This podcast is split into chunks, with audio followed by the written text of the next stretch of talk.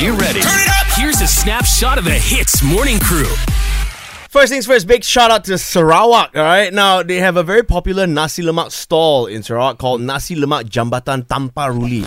if you if you drive past that place, right, you see people queuing up for like hours to buy nasi lemak. Right? Have you been? I've never been. I've only seen pictures of it, unfortunately. So the other day, people got pictures of this the line, right? People queuing Mm. up, and at the end of this line, a dog was also queuing up to buy nasi lemak, bro. A dog, okay? A dog, sure. So I'm thinking, how would the conversation with the dog and nasi lemak seller have gone down?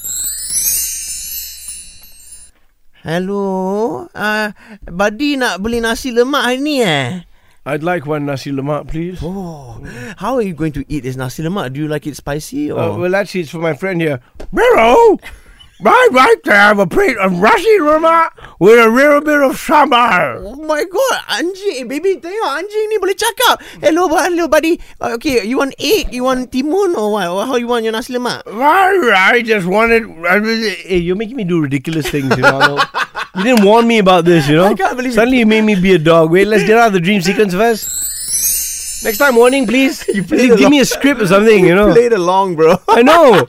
Ayo. Oh, but wouldn't that be cool though if you drove past a nasi lemak stall and you see a dog sitting at the table eating nasi lemak with other If humans? I see a dog saying hello, I I run, bro. All right, it wouldn't be cool. The Hitz Morning Crew. Weekdays 6 to 10 a.m. on Hitz.